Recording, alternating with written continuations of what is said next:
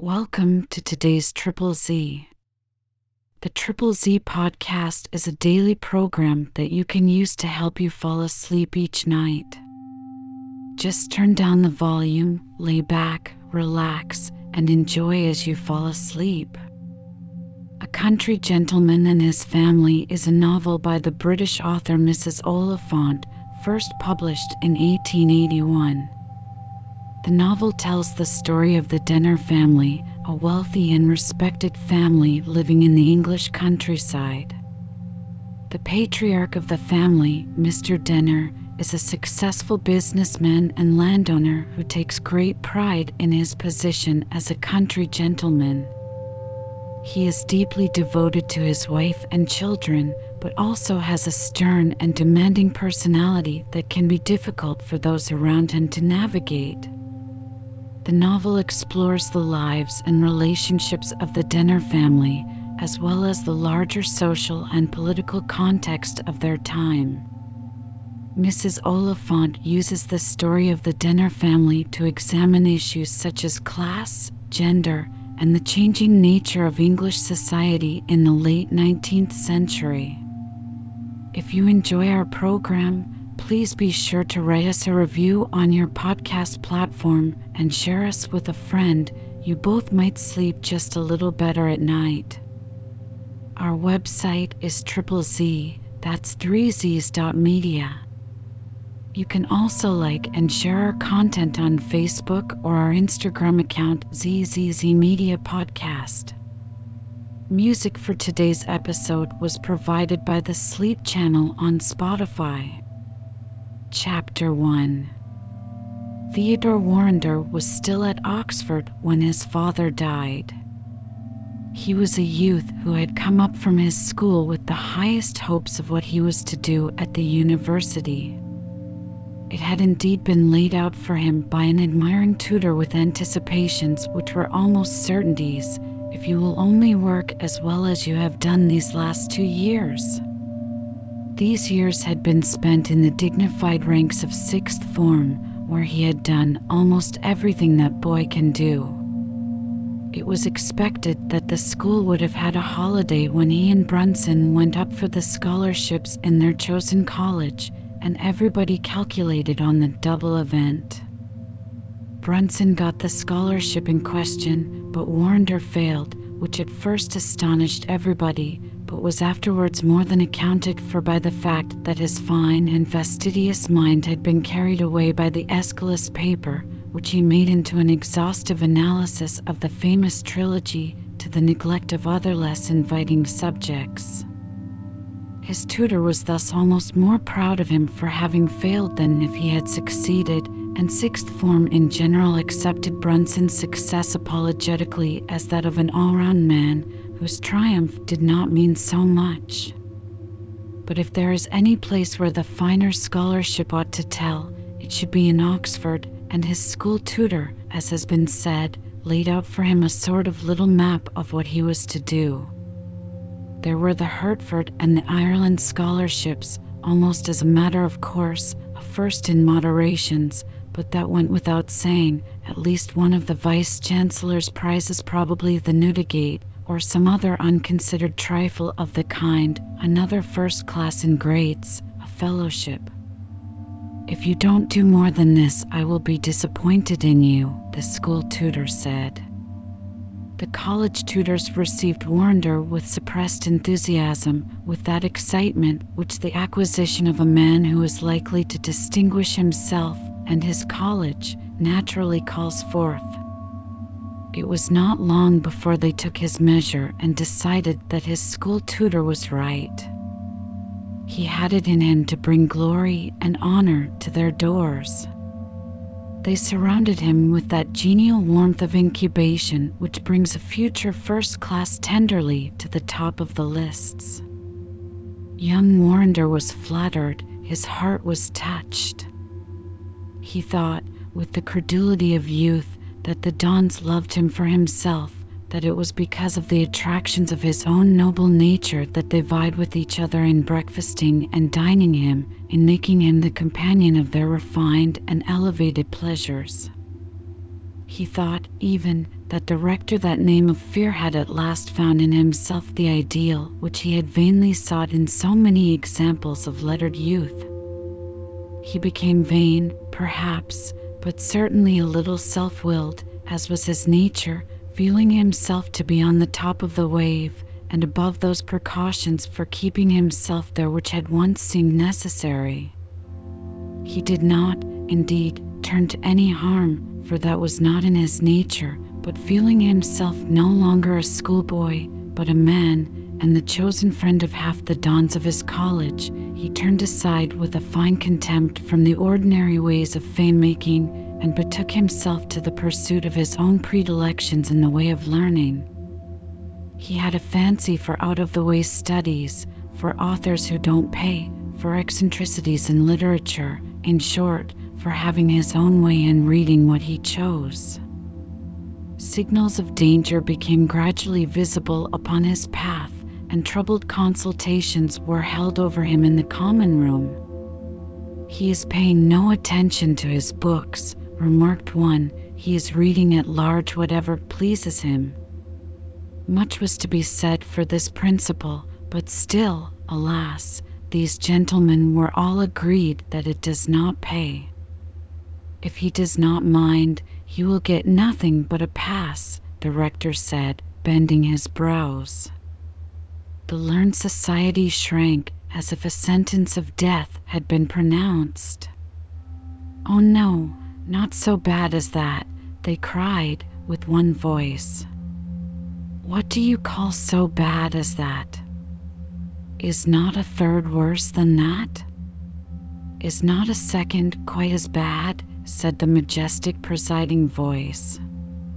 In the Gulf, there are no names mentioned. We are not credited with a mistake.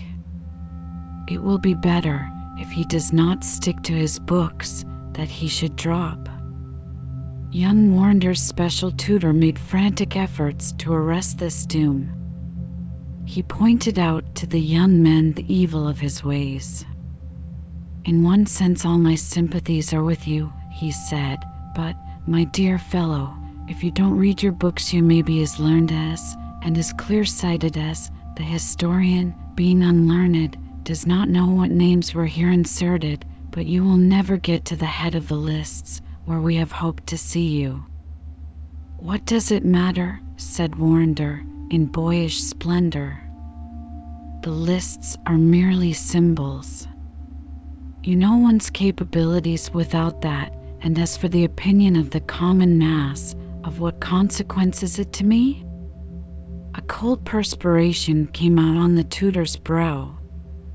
It is of great consequence to the college, he said.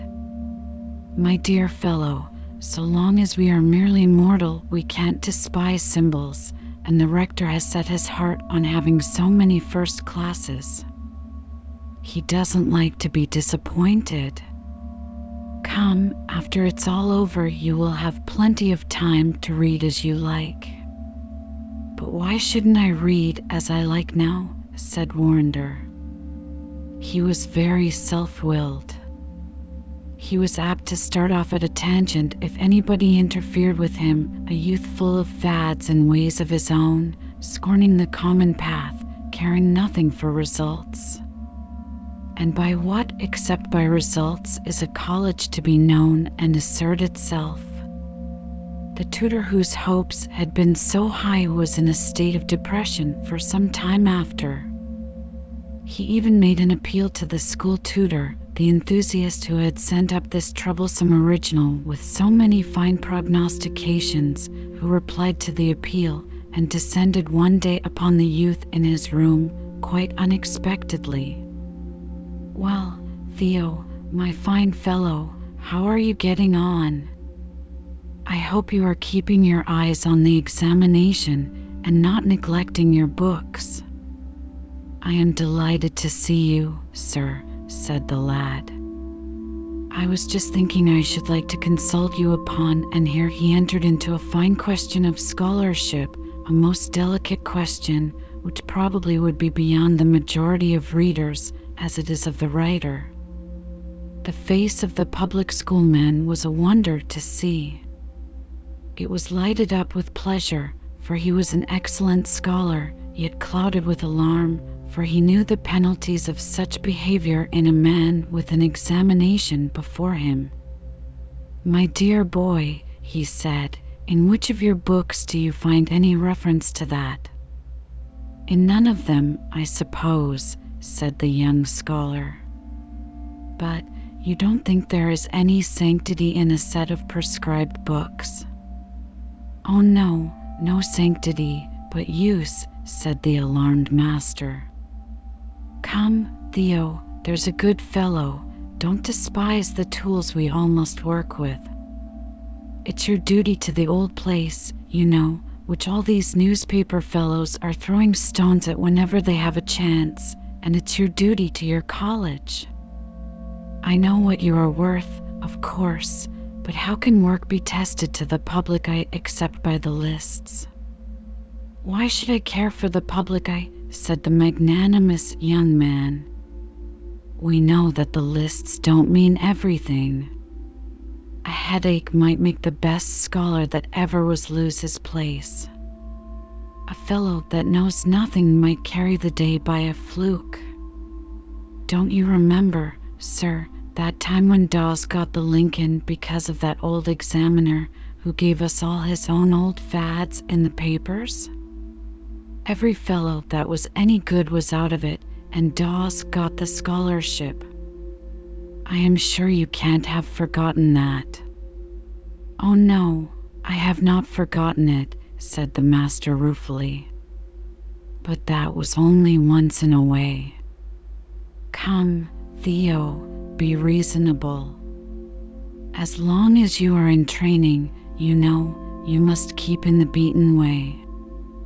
Think, my boy, of your school and of me if you care for my credit as a tutor. You know, sir, I care for you, and to please you, said Warrender with feeling. But as for your credit as a tutor, who can touch that? And even I am not unknown here, he added, with a little boyish pride. Everybody who is of any importance knows that the rector himself has always treated me quite as a friend. I don't think this with the ineffable simple self assurance of youth, so happy in the discrimination of those who approve of it that the gratification scarcely feels like vanity dash that I shall be misunderstood here. Oh, the young ass, said the master to himself as he went away. Oh, the young idiot! Poor dear Theo, what will be his feelings when he finds out that all they care for is the credit of the college? But he was not so barbarous as to say this, and Warrender was left to find out by himself, by the lessening number of the breakfasts, by the absence of his name on the lists of the rector's dinner parties, by the gradual cooling of the incubating warmth, what had been the foundation of all the affection shown him.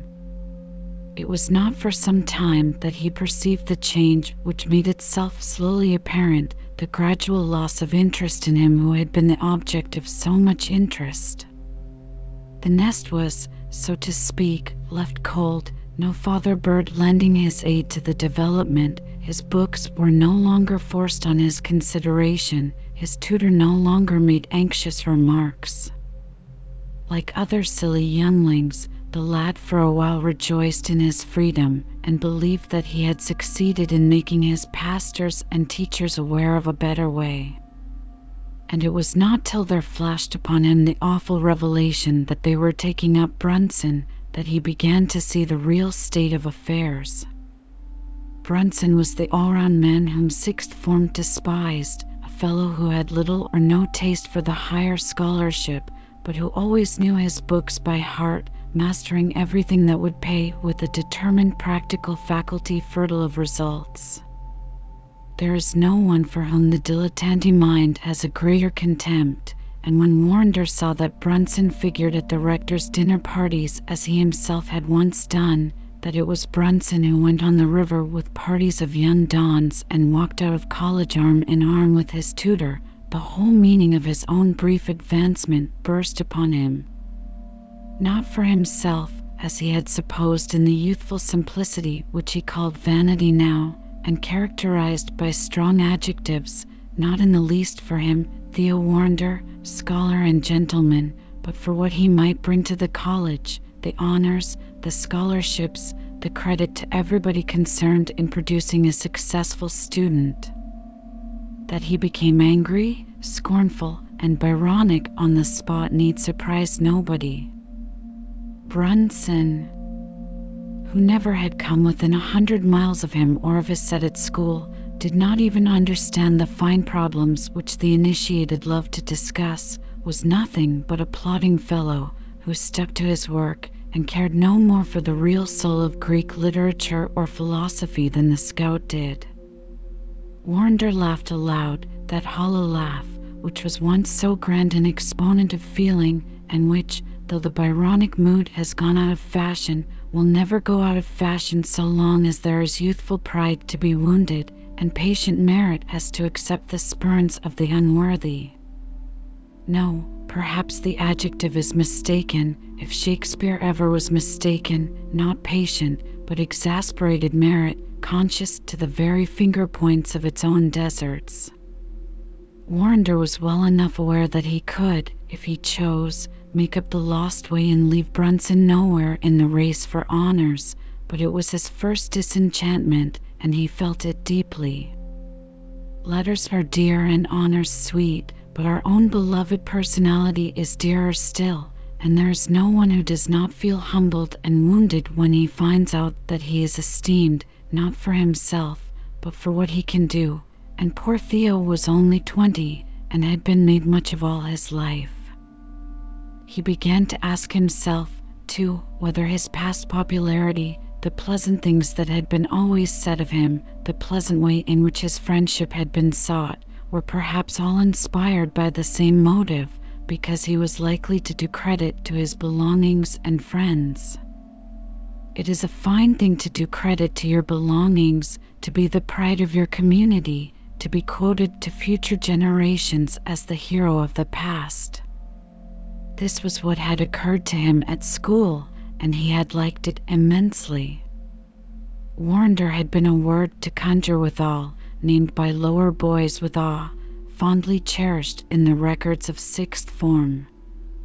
But the glimmer in the headmaster's eye as he said good-bye, the little falter in his tutor's voice, did these mean no more than an appreciation of his progress and an anticipation of the honor and glory he was to bring them at the university, a name to fling in the teeth of the newspaper fellows next time they demanded what were the results of the famous public school system?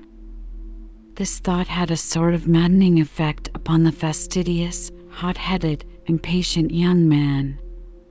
He flung his books into a corner of the room and covered them over with a yellow cairn of railway novels. If that was all, there let them lie. He resolved that nothing would induce him to touch them more. The result was but why should we dwell upon the result?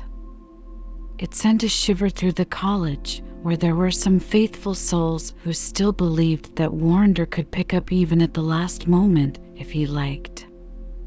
It produced such a sensation in his old school as relaxed discipline entirely and confounded masters and scholars in one dark discouragement. Warrender has only got in mods. We decline to place any number where that blank is it filled every division except the lowest with consternation and dismay. Warrender! Who was as sure of a first as why? There was nobody who was so sure as Warrender. The masters who were Cambridge men recovered their courage after a little and said, I told you so. That was a boy who ought to have gone to Cambridge where individual characteristics are taken into consideration.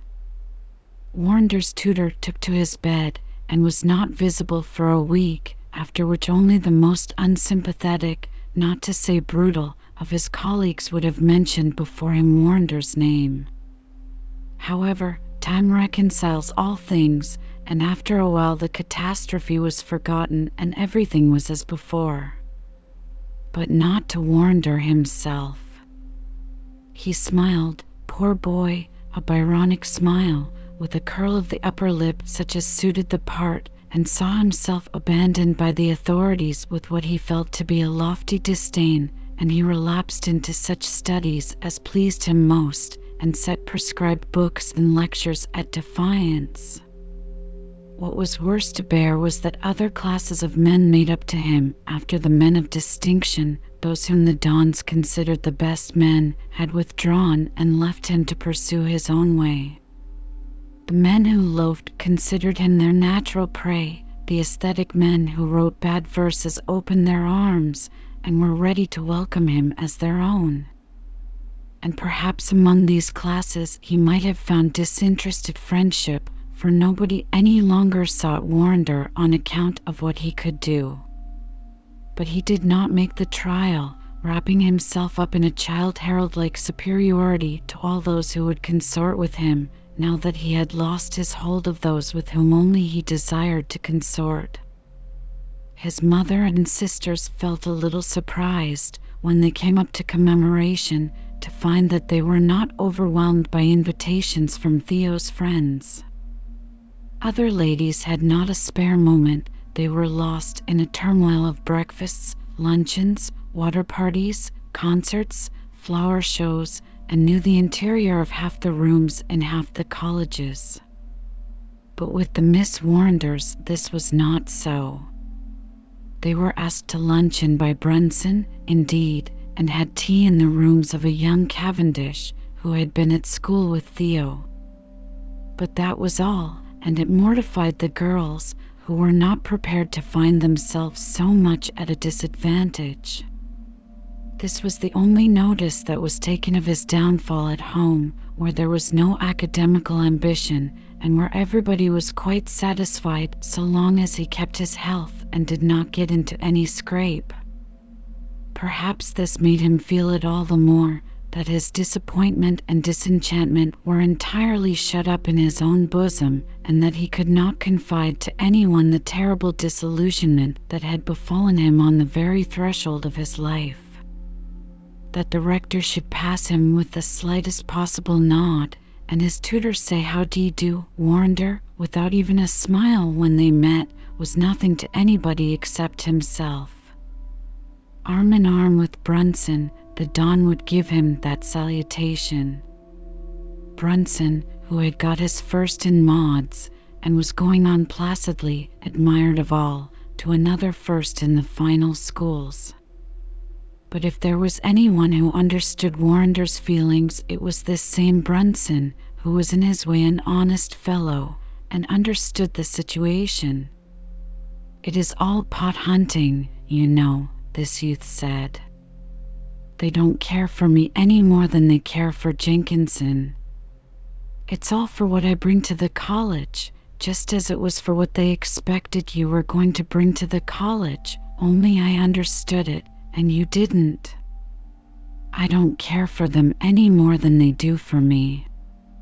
Why, they might see, if they had any sense, that to work at you, who care for that sort of thing, would be far better than to bother me, who only care for what it will bring.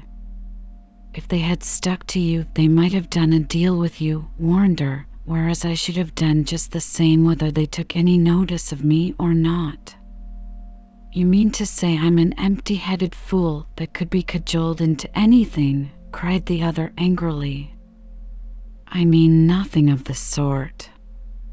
I mean that I'm going to be a schoolmaster and that first classes, etc., are my stock in trade. You don't suppose I work to please the rector? And I know, and he knows, and you know, that I don't know a tenth part so much as you do.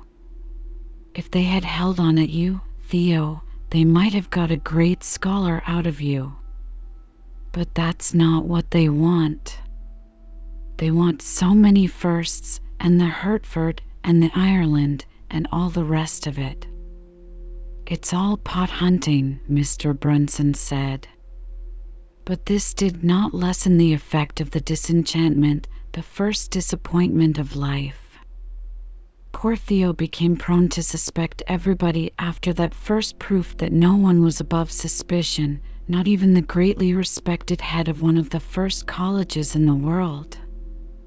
After that dreadful fiasco in the schools, Warrender continued to keep his terms very quietly, seeing very few people, making very few friends, reading after his own fashion with an obstinate indifference to all systems of study, and shutting his eyes persistently to the near approach of the final ordeal. Things were in this condition when he received a sudden telegram calling him home. Come at once, or you will be too late, was the message. The rector, to whom he rushed at once, looked at it coldly. He was not fond of giving an undergraduate leave in the middle of the term. The college could have wished for a more definite message, he said. Too late for what, Mr. Warrender? Too late to see my father alive, sir, cried the young man, and as this had all the definiteness that the college required he was allowed to go. This was how his studies were broken up just as they approached their conclusion, although, as he had been so capricious and self willed, nobody expected that in any circumstances it could have been a very satisfactory close. Chapter 2 The elder Mr. Warrender was a country gentleman of an undistinguished kind. The county gentry of England is a very comprehensive class. It includes the very best and most delightful of English men and English women, the truest nobility, the finest gentlemen, but it also includes a number of beings the most limited, dull, and commonplace that human experience knows. In some cases, they are people who do well to be proud of the generation of gentlefolk through whom they trace their line, and who have transmitted to them not only the habit of command, but the habit of protection, and that easy grace of living which is not to be acquired at first hand; and there are some whose forefathers have handed down nothing but so many farms and fields, and various traditions, in which father and son follow each other, each smaller and more petty of soul than he that went before. The family at the Warren were of this class. They were acknowledged gentry, beyond all question, but their estates and means were small and their souls smaller.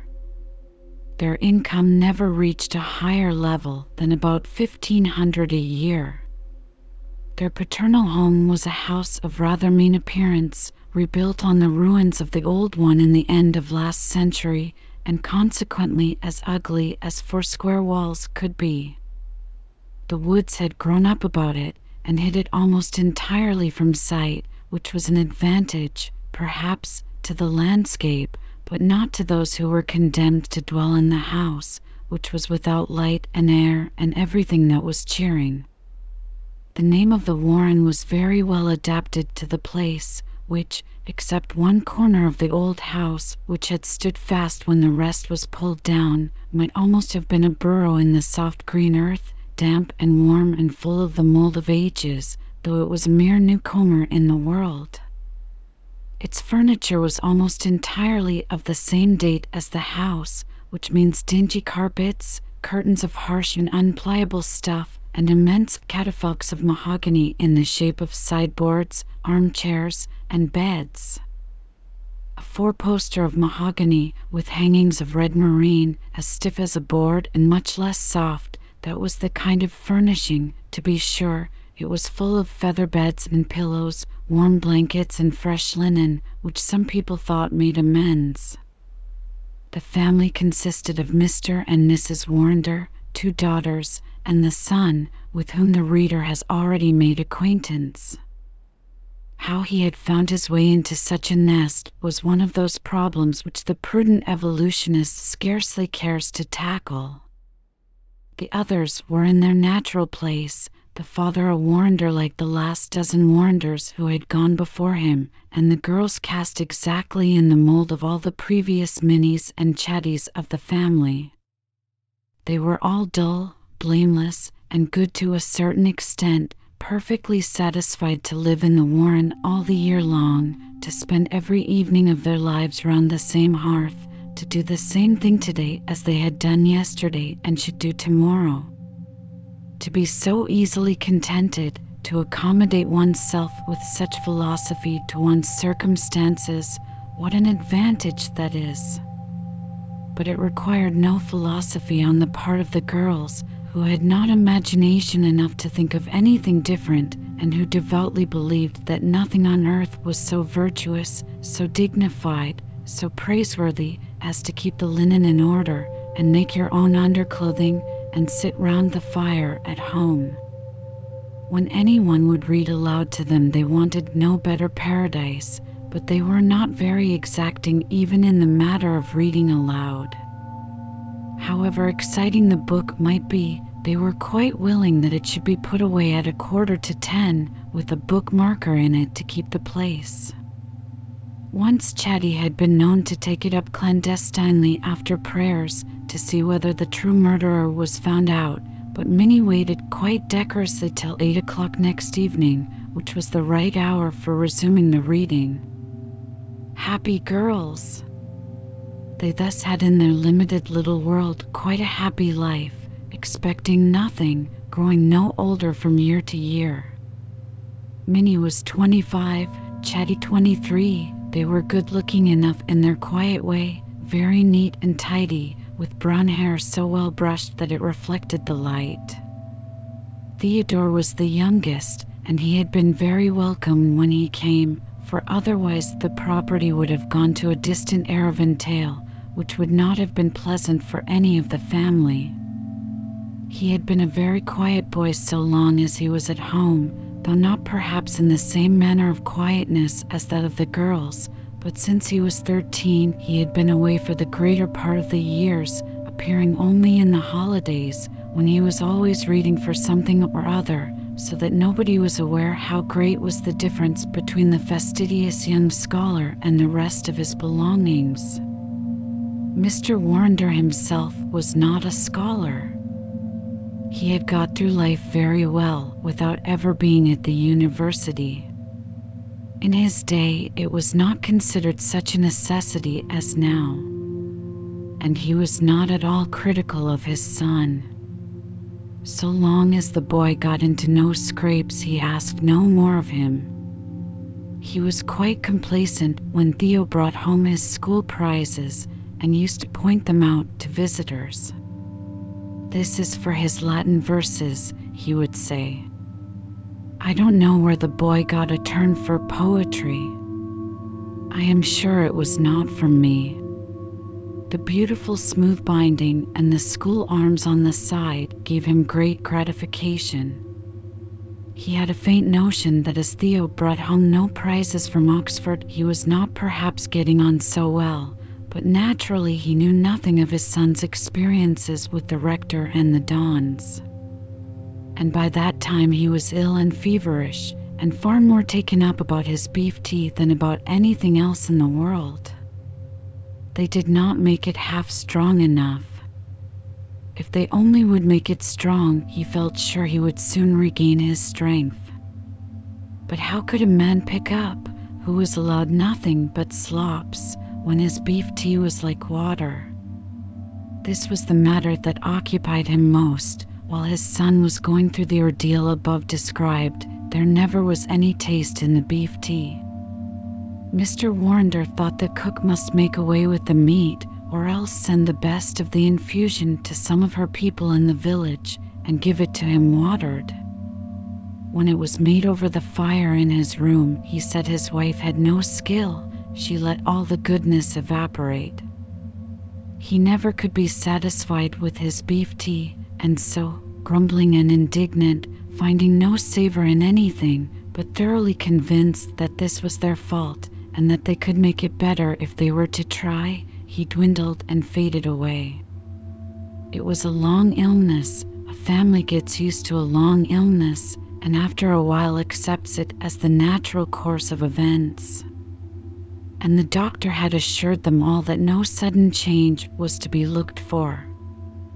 Nevertheless, there was a sudden change. It had become the routine of the house that each of the ladies should spend so many hours with Papa.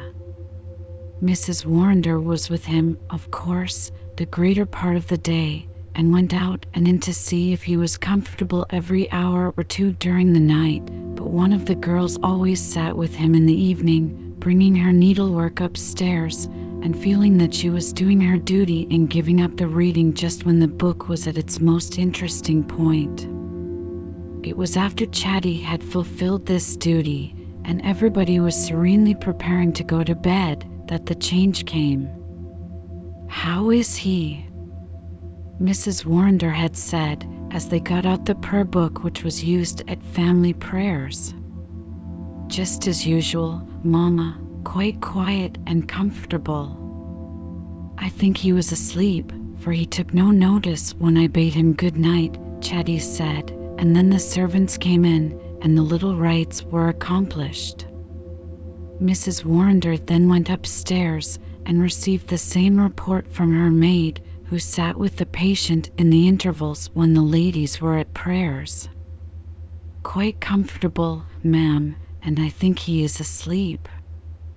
Mrs. Warrender went to the bedside and drew back the curtain softly, the red moreen curtain which was like a board suspended by the head of the bed, and lo, while they all had been so calm, the change had come. The girls thought their mother made a great deal more fuss than was necessary, for what could be done. It might be right to send for the doctor, who is an official whose presence is essential at the last act of life. But what was the good of sending a man on horseback into Highcombe on the chance of the telegraph office being still open? Of course, it was not open, and if it had been, Theo could not possibly leave Oxford till next morning. But then it was a well known fact that Mamma was excitable and often did things without thought. He lingered all night, just alive, and that is all, the doctor said. It was Chatty who sent for the rector, who came and read the prayers for the sick at the bedside, but agreed with Dr. Durant that it was of no use attempting to rouse the departing soul from the lethargy in which he lay and before Theodore arrived, all was over. He knew it before he entered the house by the sight of the drawn blinds, which received him with a blank whiteness of woe as soon as he caught sight of the windows. They had not sent to meet him at the station, thinking he would not come till the later train. Try and get Mamma to lie down, Minnie said, as she kissed her brother. She is going on exciting herself for nothing. I am sure everything was done that could be done, and we can do him no good by making ourselves more miserable now. Minnie had cried in the early morning as much as was right and natural. Her eyes were still a little red, but she did not think it necessary to begin over again as Chatty did, who had a tendency to overdo everything, like Mamma. As for Theodore, he did not cry at all, but grew very pale and did not say a word when he was taken into the chamber of death. The sight of that marble, or rather waxen, figure lying there had a greater effect upon his imagination than upon that of either of the girls, who perhaps had not got much imagination to be affected. He was overawed and silenced by that presence, which he had never met before so near. When his mother threw herself into his arms with that excess of emotion which was peculiar to her, he held her close to him with a throb of answering feeling. The sensation of standing beside that which was not, although it was, his father, went through and through the being of the sensitive young man. Death is always most impressive in the case of a commonplace person with whom we have no associations but the most ordinary ones of life. What had come to him, to the mind which had been so much occupied with the quality of his beef tea? Was it possible that he could have leaped all at once into the contemplation of the highest subjects, or must there not be something intermediate between the beef tea and the Gloria in Excelsis? This was the thought, inappropriate unnatural as he felt it, which came into his mind as he stood by the bed upon which lay that which had been the master of the warren yesterday, and now was the body, a solemn, inanimate thing arranged with dreadful neatness, presently to be taken away and hid out of sight of the living. Tears did not come even when he took his mother into his arms, but only a dumb one not unmixed with horror, and even that sense of repulsion with which some minds regard the dead. It was the height of summer, the time at which the Warren looked its best. The sunshine, which scarcely got near it in the darker part of the year, now penetrated the trees on every side and rushed in as if for a wager, every ray trying how far it could reach into the depths of the shade. It poured full into the drawing room by one window, so that Minnie was mindful at all times to draw down that blind that the carpet might not be spoiled, and of course all the blinds were down now. It touched the front of the house in the afternoon and blazed upon the lawn, making all the flowers wink. Inside, to people who had come out of the heat and scorching of other places more open to the influences of the skies, the coolness of the Warren in June was delightful. The windows stood open, the hum of bees came in, the birds made an unceasing chorus in the trees. Neither birds nor bees took the least notice of the fact that there was death in the house. They carried on their jubilation, their hum of business, their love making and nursery talk all the same, and made the house sound not like a house of mourning, but a house of rejoicing, all this harmonious noise being doubly audible in the increased stillness of the place, where Minnie thought it right to speak in a whisper, and Chatty was afraid to go beyond the example of her sister. Mrs. Warrender kept her room, except in the evening, when she would go out with Theo for a little air. Only in the grounds. No farther, through the woods, which the moonlight pierced with arrows of silver as far as the pond, which shone like a white mirror with all the great leaves of the water lilies black upon its surface. But the girls thought that even this was too much. They could not think how she could feel able for it before the funeral. They sat with one sheeted lamp and the shutters all closed, reading a book, which was their severest estimate of gravity.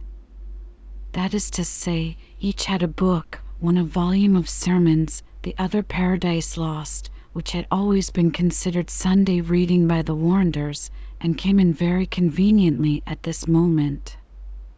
They had been busy all day with the maid and the dressmaker from the village, getting their mourning ready. There were serious doubts in their minds how high the crepe ought to come on their skirts, and whether a cuff of that material would be enough without other trimmings on the sleeves but as it was very trying to the eyes to work it black in candlelight, they had laid it all aside out of sight, and so far as was possible out of thought, and composed themselves to read as a suitable occupation for the evening, less cheerful than either colored or white needlework, and more appropriate. It was very difficult, especially for Minnie, upon whom the chief responsibility would rest, to put that question of the crepe out of her thoughts but she read on in a very determined manner, and it is to be hoped that she succeeded. She felt very deeply the impropriety of her mother's proceedings. She had never herself stirred out of doors since her father's death, and would not till after the funeral, should the interests of nations hang on it. She, at least, knew what her duty was, and would do it. Chatty was not so sure on this subject, but she had been more used to follow Minnie than to follow Mamma, and she was loyal to her traditions. One window was open a little behind the half closed shutters, and let in something of the sounds and odors of the night. Chatty was aware that the moon was at the full, and would have liked to stretch her young limbs with a run, but she dared not even think of such a thing in sight of Minnie's face. I wonder how long Mamma means to stay. One would think she was enjoying it, Minnie said, with a little emphasis on the word. As she used it, it seemed the most reprehensible verb in the world. She likes to be with Theo, said Chatty, and she is always such a one for the air. Likes, said her sister. Is this a time to think of what one likes, with poor dear Papa in his coffin? She never left him as long as he wanted her, said the apologetic sister. No, indeed, I should hope not. That would have been criminal. Poor dear Mamma would never do anything really bad, but she does not mind if she does a thing that is unusual. It is very unusual to go out before the funeral. It is a thing that is never done, especially by the ladies of the house. Shall we be able to go out on Friday, Minnie? Friday was the funeral day. It would be very bad taste, I think. Of course, if it does not prove too much for us, we ought to go to church to meet the procession. Often it is thought to be too much for the ladies of a family. I am sure it would not be too much for me. Oh, I shall go as far as we can go with him to the grave, Minnie. You had better wait till you see whether it will not be too much for you, said the elder sister, while Chatty dried her eyes. Minnie's eyes had no need of drying. She had cried at the right time, but it was little more than levity to be always crying. It was nearly as bad as enjoying anything. She did not like extravagance of any kind. And then they turned to their reading again and felt that, whatever Mamma might think herself at liberty to do, they, at least, were paying that respect to their father's memory which young women in a well regulated household should always be the first to pay.